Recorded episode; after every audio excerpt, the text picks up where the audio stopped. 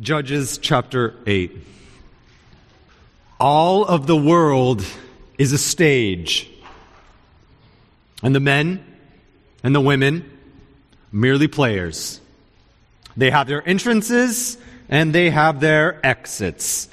And one man in his time plays many parts, his acts being seven ages. So wrote William Shakespeare, right? In his play, As You Like It. No doubt you have heard of these words. You have read these words. Or maybe you've had a, you had a cruel English teacher that made you memorize these words. Whatever the case, these are some of the uh, most famous words in English ever strung together. And these, these just few words, Shakespeare compares life to that of a theater. Right? In a theater, there are different actors who have different roles, and as they go through the play, as the play unfolds, they, they, they, they change. If you've ever seen a play, gone to the theater, or just watched a movie, you know how this works, right?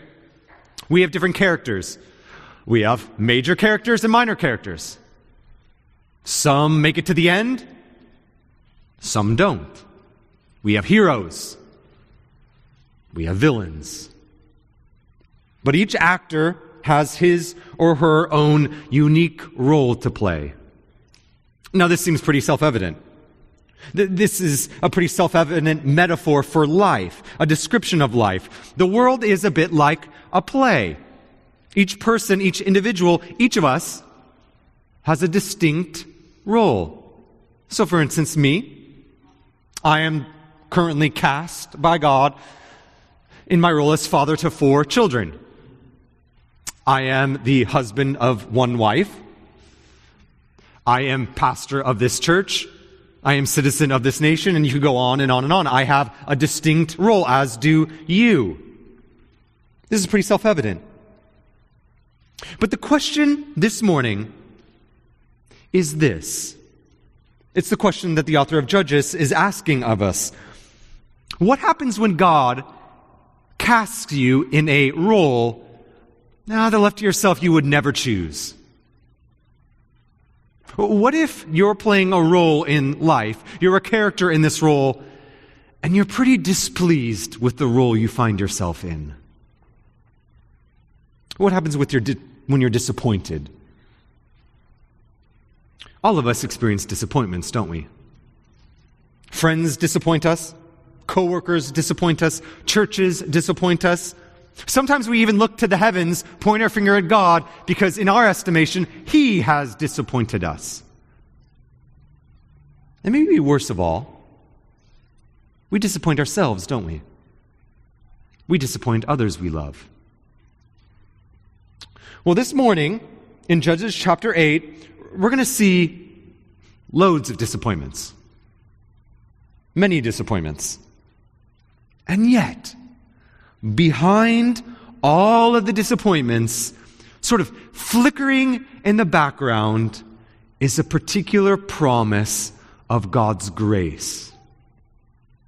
Like always, I'll have the big idea behind me in the screen, and it's just simply this. We have a hope in the midst of our many disappointments, and it's the hope of a king. That's what we're going to look at this morning. So, if you will, turn with me to Judges chapter 8. We're going to read the first 31 verses. Starting in verse 1. Then the men of Ephraim said to him, What is this that you have done to us, not to call us when you went to fight against Midian? And they accused him fiercely. And he said to them, What have I done now in comparison with you? Is not the gleaning of the grapes of Ephraim better than the grapes of harvest of Abiezer?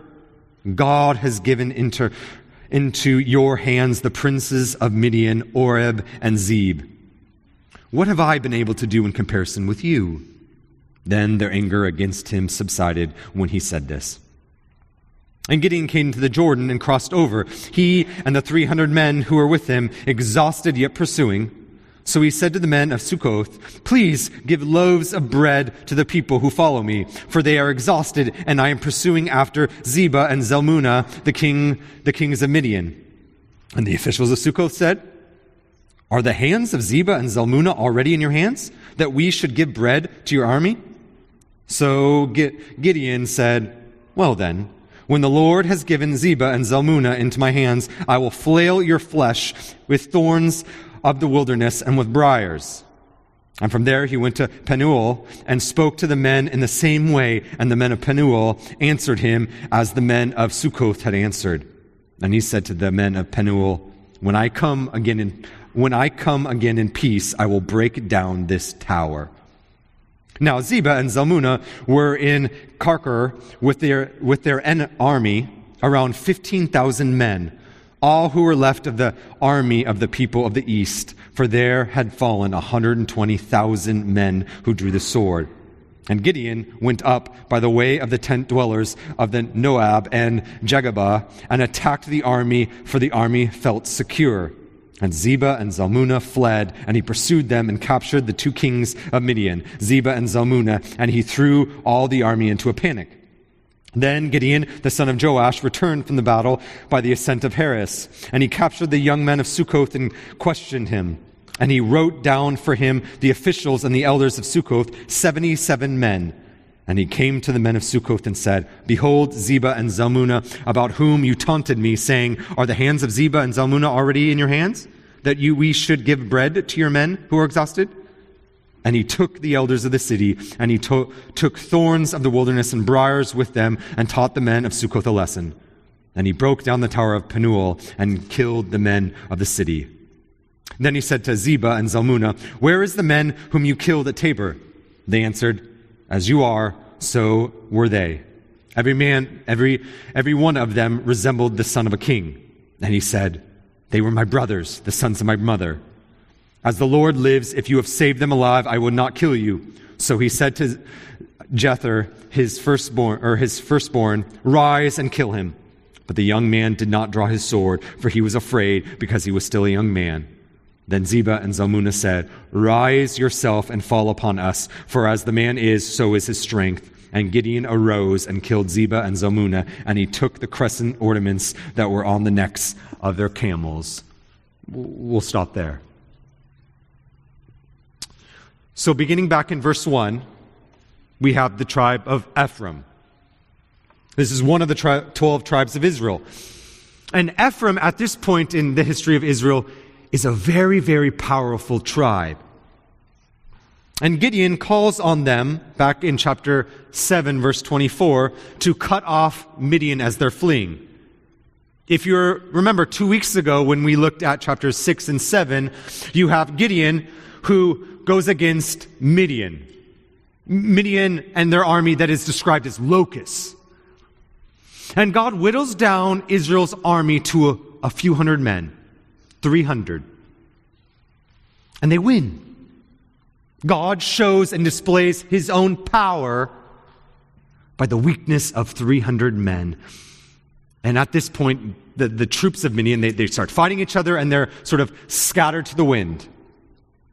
But Gideon's on the chase now in chapter 8. And so he calls on Ephraim to the south to cut them off. Mighty Ephraim, come to us. Gideon and the rest of these 300 men, they, they want to finish the job. And yet, in verse 1, we learn that Ephraim's not happy, are they? They're sort of ticked off. We read in verse 1, they, they question Gideon and they say, Why didn't you call us when you were fighting the Midianites? They're frustrated that they weren't a part of that victory. They, wanted glory. They didn't receive glory. And so Gideon's sort of uh, in between a rock and a hard place. And Gideon, wisely, goes the sort of diplomatic route. In verse 2, Gideon points out how powerful Ephraim is. And then in verse 3, Gideon points out that, that they, and not him, captured two Midianite princes. Here we see Gideon sort of stroking their pride, saying, Oh, you're, you're so powerful, Ephraim. They're angry. Gideon's afraid. And so he appeals to their vanity, and their anger cools. Verse 3. Now, what's going on here? Well, Ephraim is, like I said earlier, one of the strongest tribes. They're most, one of the most strong tribes economically and militarily. Gideon? Not Gideon. He, we learned this earlier in chapter 6, is from the weakest clan in a weak tribe called Manasseh. So put yourself in Ephraim's shoes. They were, they were sort of used to being on top. Now they're not. Ephraim was a superstar. They were a starter in God's, you know, starting five. And now, as it relates to this little battle, they're, they're bench warmers. And they're ticked off and angry. And so Gideon must have been terrified for his life. He, he's like, oh, they're going to kill me for not calling them to fight this initial battle. I mean, looking at this, you might think, well, a win's a win, right? I mean, look, the Midian's this oppressive foreign nation, and they, they beat them, uh, but sometimes a win's not a win, is it? And Gideon, frankly, barely escapes with his life if it wasn't for his smart, diplomatic kind of boasting of them. But that's not the only thing that's sort of disappointing, is it? Not only do we see Ephraim sort of boast, we, we got to move on because Ephraim's not the only one that boasts and taunts Gideon. Now we read of two cities and two kings that also taunt and boast against Gideon. So, starting in verse 4, if you see there, Gideon's exhausted. Right? You can just, just imagine the scene. He's, he's chasing with his 300 men, uh, Midian and, you know, these thousands, tens of thousands of troops. And they're tired. They're hungry. They're thirsty. And they arrive in a, a city. They say, can, can we have some food? Can we have some water? It seems reasonable, right? But these two cities refuse, don't they? Like Ephraim, they show a lack of gratitude to Gideon, who just defeated their enemies. Essentially, they say to Gideon, Do you have these two kings in your hands? Well, no, you don't. So don't look to us to help you. After all, if Gideon isn't able to actually kill these two kings, just think about what might happen. Anyone who helped Gideon, any city that helped Gideon, is going to be destroyed. And these two cities are sort of on the outskirts of the promised land. So, for security reasons, it's not in their best interest to help Gideon at this point. They don't know how this is all going to go.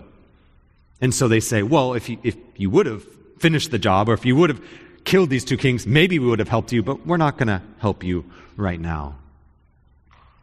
It's sort of ironic when you compare Ephraim and these two cities. Ephraim is annoyed that Gideon didn't call them earlier. These two cities are annoyed that Gideon hadn't called them later. It's sort of a lose lose for Gideon, isn't it? And so, what we're seeing here is sort of a lack of hospitality. Because when you think about it, all hospitality is risky. Inviting someone into your home, into your lives, strangers, neighbors, friends you don't know that well, there's a risk, isn't there? You don't know how it's going to go. Hospitality, by definition, is always an act of faith. And here we learn that two cities, well, they didn't trust that God really would finish the job. And so they neglected to be hospitable. And we can do this too, can't we? We have our fears. When we look at our neighbor or our cities or our community, th- those people who are not like us, God calls us to love our neighbor, but, but sometimes for fear, we neglect hospitality because it's too risky. We sort of have a cost benefit analysis, thinking, ah, the, the cost outweighs the reward. And that's what was going on in these two cities. And yet, one of the marks of true biblical love actually is hospitality. In the book of Hebrews, chapter 13, verse 2, the author writes this Continue in brotherly love. And then he describes what brotherly love looks like and says, How? Don't neglect to show hospitality to strangers. And then the, the most surprising thing For by doing some, some have entertained angels without even knowing it.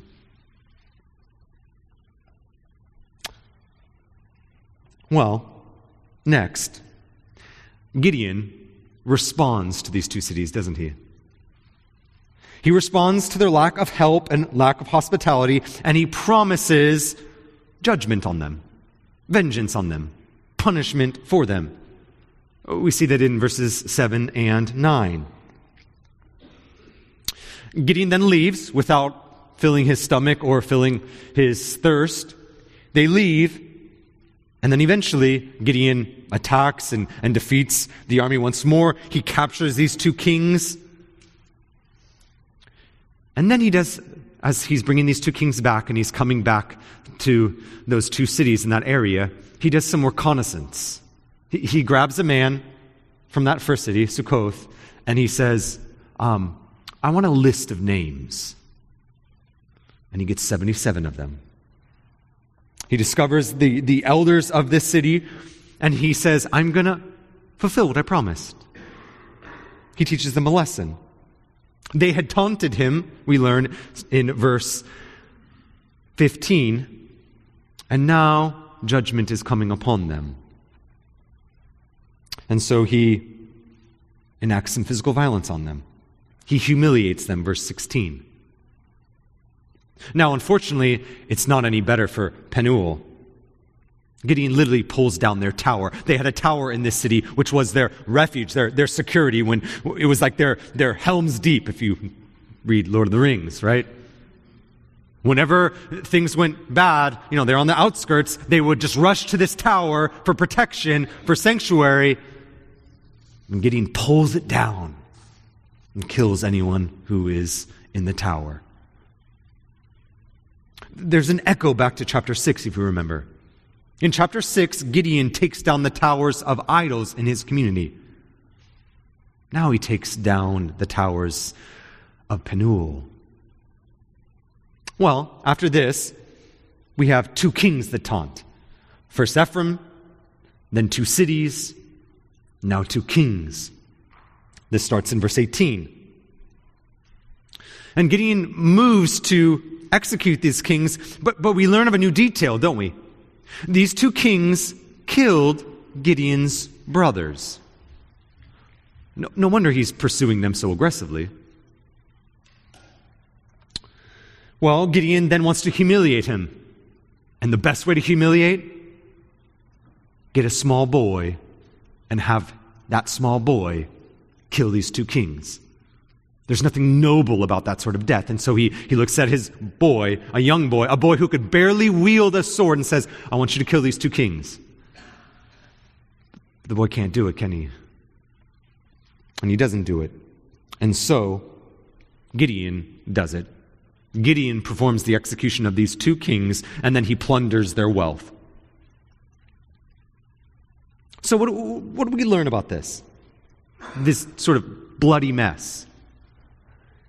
Well, what we see here in Ephraim and the two cities and the two kings, it's a clear description of sin. But not just sin in general, but a particular sin pride. In so many ways, the sin behind all sin, it's the sin of pride, isn't it?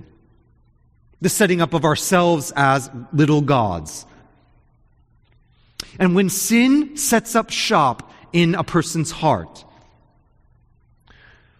something always comes with it. We see it in this text anger. Anger always comes with pride. We see it in Ephraim's anger. We see it in the taunting of these two cities and these two kings. Now, why is pride and anger connected? Well, it's because anger is pride's natural defense mechanism. When your pride is threatened, anger comes and marches to her defense. I mean, we see this in lots of stories. Just, just think of a very, very early story in your Bible Genesis 3. Adam sins. It's a sin of pride. He knows better. And so God then comes to him And you'd think Adam would take responsibility for his sin, but no, he doesn't take responsibility for his sin at all, does he? He actually turns to God in anger and says, Why'd you give me this dang woman? It's her fault. Earlier, he was singing poetry to her when he first sees her, and now he's like, Nope, her fault. He's being threatened. His pride, he's being humiliated in that moment. His, his, his sin of pride is being exposed, and the way to defend himself from God is to get angry towards God. Pride and anger are like dancing partners. Pride leads, ah, but dancing always follows in her footsteps. You rarely see pride and anger not together.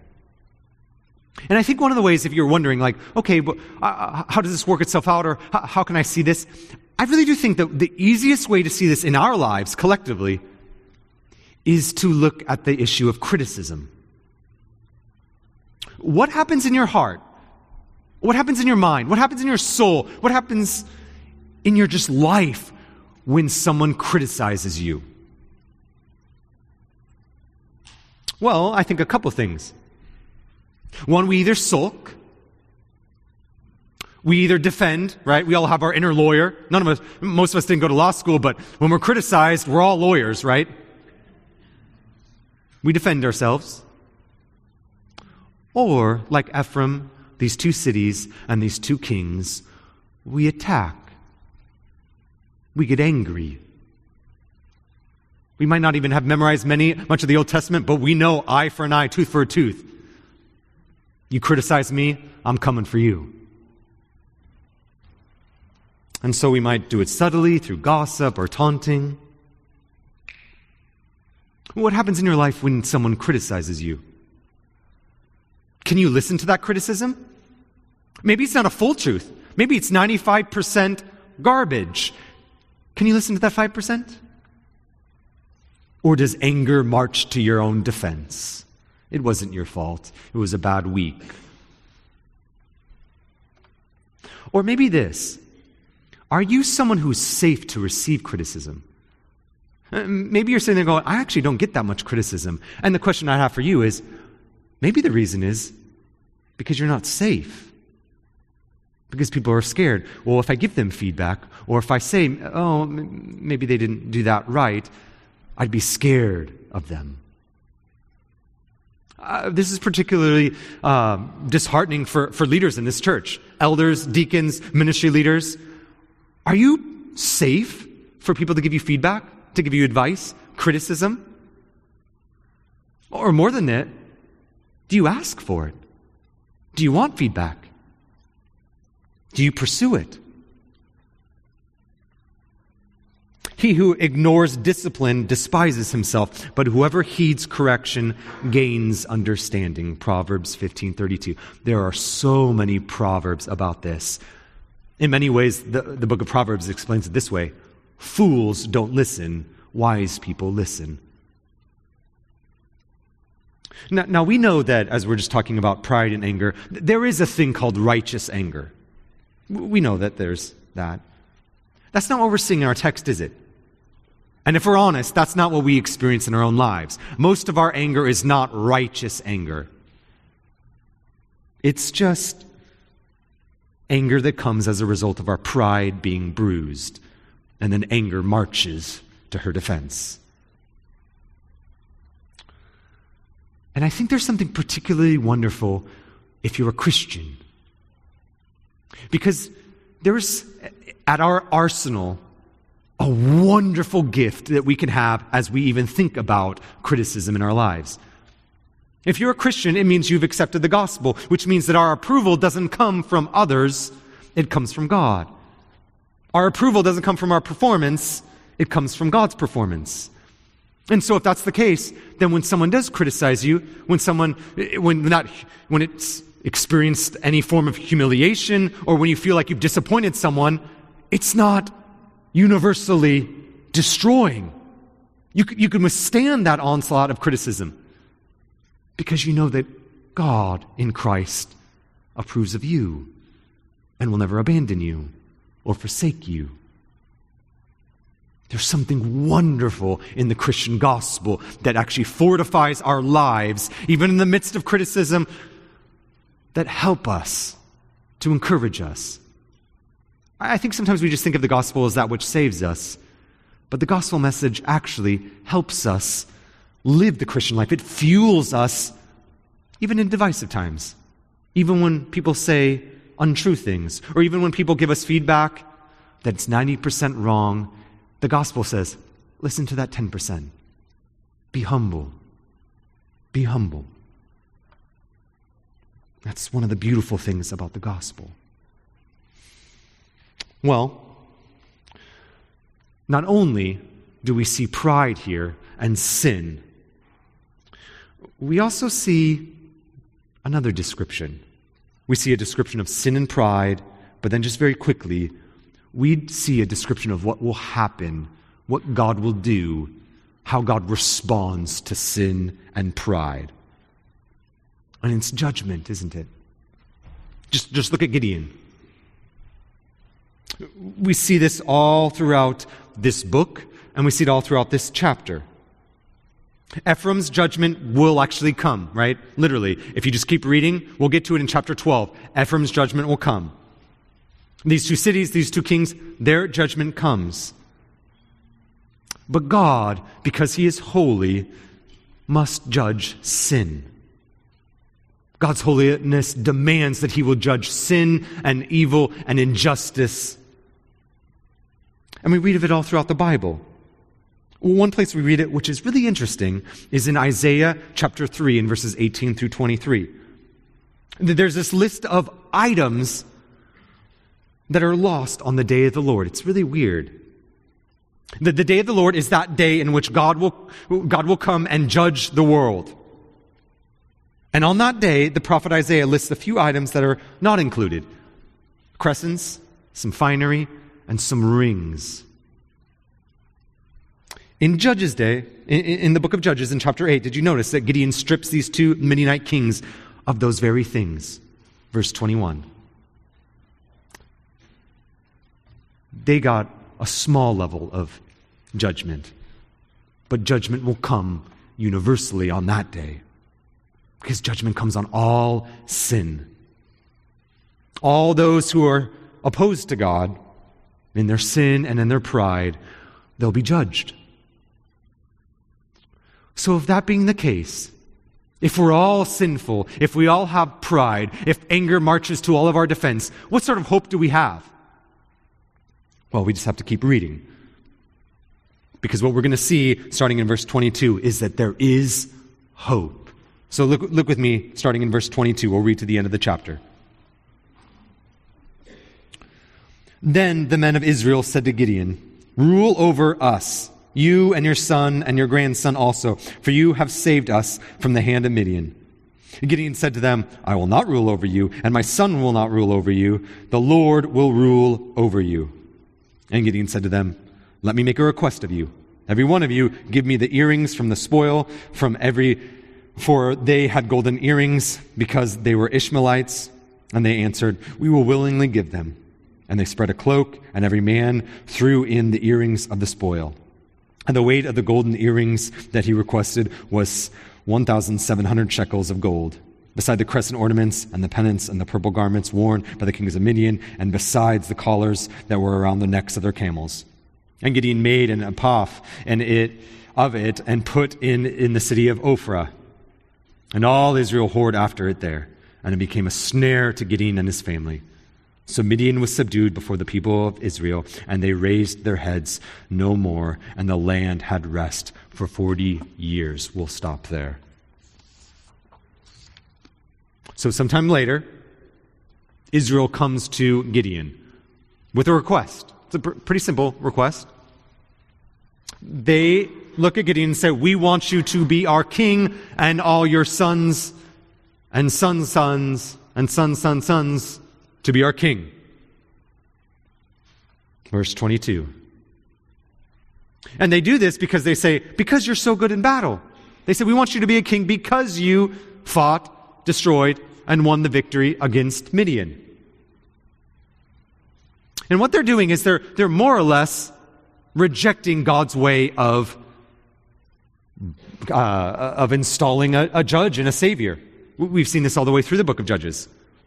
A judge is always appointed by God to, to, deal with a particular crisis and then to lead God's people back into covenantal faithfulness, into obedience to God. After all, uh, these, these four nations come as a result of their idolatry and sin. And so, Gideon, to his credit, he discerns their motivation perfectly. They want to be ruled by God because they don't want to be ruled by, or they want to be ruled by man because they don't want to be ruled by God. Verse 23. Right, as, as man is their king, they no longer need to look to God for their own salvation. Now, if you're not a Christian, my guess is this sort of Jesus is king idea, it's probably the hardest to stomach and swallow. Jesus is Savior, good. Jesus is healer, good. You know, Jesus as friend, good. But Jesus who is king, Jesus who reigns, Jesus who calls the shots, Jesus who says what is good and what is not good, that's harder, isn't it? And I don't, in one sense, blame you. I mean, just look at all of the abusive leaders, the tyrant leaders. We've had some poor leaders, just the history of man. It's hard to submit ourselves to any sort of leader. But if you're not a Christian, I just want you to consider this very idea. It's not just that God is king. That is true. But it's not a sufficient truth. It's that God is a good king. And so if you, if you, if you question the reasonableness of trusting your life and submitting your life to Jesus as king, you should stare into his character, the character of God, the love of God, the kindness of God, the goodness of God. The people I know who trust God most supremely are those who have stared most deeply into the character of God. So if you're, if you're not a Christian here today, I, I would just say, I would love to, or men and women in this church would love to walk with you and to consider the character of God such that you consider the kingship of God. If, if you want more information on that, I'll be in the back after the service. Or you can just talk to most people in this sanctuary right now. Well, back to verse 23. Israel wants Gideon to be their king, and Gideon turns them down. And yet there's something odd going on here. Because soon after, Gideon begins to act, sort of act like a king. I don't know if you notice this. He sort of takes kind of kingly uh, uh, characteristics. Verse 24, he, he takes a financial reward for their deliverance. Verses 25 and 26, right? he becomes very rich. 1,700 shekels, that's a lot, okay? I don't know what that is in dollars, but we're talking like 1% kind of thing, all right? Then if you go down to verse 29 and verse through 31, he has a kingly harem, many, many wives, even has concubines. And then just look at what one of the sons of Gideon is. His name is Abimelech. Now, we're going to read all about Abimelech next week, chapter 9. He is an unfortunate character, okay? So I'm not going to talk about his character or about what's going to happen next, next week. You can read that this week. I'm not going to spoil it. But just look at his name Abimelech. His name literally means, My father is king. Gideon names his son, My father is king. I mean, what Gideon rejected in word, I'm not going to be your king, he sort of is accepting it in reality. Now go back to verse 27. And Gideon takes the gold that he received and he makes an ephod, the high priestly garment, and he places it in his hometown. Now, this, this kind of high priestly uh, attire was worn in the tabernacle. And the tabernacle was where God and man could actually be. It's where God's presence was. And so here now Gideon is making his own copy. And he's, he's essentially, he's, he's, he's sort of making his home, his hometown, his city, a place of worship. And what's the effect of all of this? It's tragic, isn't it? Verse 27. Israel whored after it, and it became a snare to Gideon and his family. If you remember back to chapter 6, Gideon had two callings, two divine callings, two heavenly callings defeat Midian, God had given them into his hands. Second, tear down the idolatry in his city. God then, or Gideon then does that first, that, that first thing and his second thing. He, he tears down the idols in his town, but he failed his divine job description, doesn't he? He has military victory, but even in his lifetime, and this is the first time we see this, in Gideon's own lifetime, they return to idolatry. We're going to see this for the rest of the book. Every time God raises up a judge, it's not like after he dies, then the people go back to idolatry. No, even in the judge's lifetime, they sin and worship other gods. And in many ways, that's what we see in verses 33 through 35. It gets even worse after he dies. Now, I said that there's hope. Where in the world is this hope? Well, it comes in part in verse 28. Look at verse 28.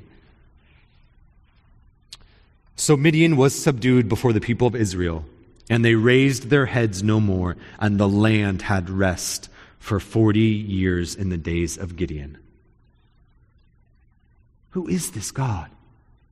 The land had rest, meaning Israel for 40 years wasn't at war. Israel doesn't deserve this. Gideon doesn't deserve this. This is, in one verse, a description of outrageous grace, unmerited favor. 40 years. I mean, who is this God? Well, he's a God of grace a God of love, a God who lavishes his favor on his people over and over and over again. That's the testimony of all of your lives.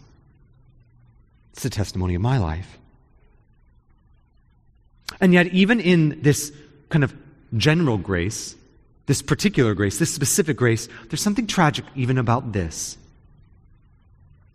Because if we just keep reading in the book of Judges, this is the last time that the land has rest. If you go back and look at all the previous judges, except for Shamgar, all of them have that in common. Othniel uh, has rest. Deborah's days, after Deborah and, and Barak saved the people, there's rest. Ehud, rest. Gideon, rest. But after this, you're never going to see that word come up again. The land no longer has rest. Actually, the book of Judges is going to get darker and darker and darker, such that there aren't even judges by the end of it. Yet God is gracious for 40 years, and the land has rest in the days of Gideon. But that's not the ultimate rest, and it's not the ultimate hope. Rest from war is not the hope that's dangled before all of us. Rest from the world's suffering or from the world's complications is not what is dangled out that we're supposed to catch and cling to for our hope. But there is something. Because if our only hope is that if we believe in God or trust in God that our life is going to go easy, oh, we're just going to be disappointed. That's not the hope that we have in our Bibles. That's not the hope that God promises to us. But He does provide a hope for us. It's a hope that in the midst of judgment, in the midst of our sin and our pride, God's going to do something. He's going to send a king. If you go back to the book of Deuteronomy, Moses tells the people of God what to look for in a king. Chapter 17, verses 14 through 20. This is what a king should be. God needs to choose this king. God will raise up this king. The king must come from Israel, couldn't be a foreigner. The king must seek no riches or wealth or many wives, and the king must follow God's word all his life. That's the divine job description of the king of Israel. And so here we have Israel wanting a king. They want a king. It, it's something I think in all of our hearts. We all want a king. It was good for them to want a king. And so they asked Gideon to be their king. But just, just, just look at Deuteronomy 17 and Gideon's life, and you realize Gideon's not the king of Deuteronomy. Gideon fails the Deuteronomy test. He was a snare to them. So Israel keeps looking for a king, don't they? And they find one in Saul. Ah, but you don't have to read far into Saul's life to realize he's not that king either. He fails. And then you get David, and you think, gotta be David. He is the king to which all other kings are compared to. Mm, he's not the king either, is he? He fails in some extraordinary ways, and so they just keep looking for king after king after king. And then they get to the exile, Babylon, or Assyria first and then Babylon, and the people of God are in Assyria. And after that point, it's not even, it's all foreign kings. Just gets worse and worse and worse. But the point is that they keep searching and searching and searching because they are hoping for this king the, the, the, hope of Deuteronomy, it just lingers in the background of God's people's minds. Their hope for a king, that a king would rise up and deliver them. Because they needed to be saved from their pride and their sin. They're sort of haunted by this reality year after year after year, generation after generation after generation. They're, they're, they're hungry for this reality. They're like hungry for this steak dinner, and each king is like getting a tic tac. That is, until the day would come when God would send the true king. A king who, who, who obeyed God's word fully. Actually, more than that, not only did he obey God's word fully, John chapter 1 tells us that he was the word.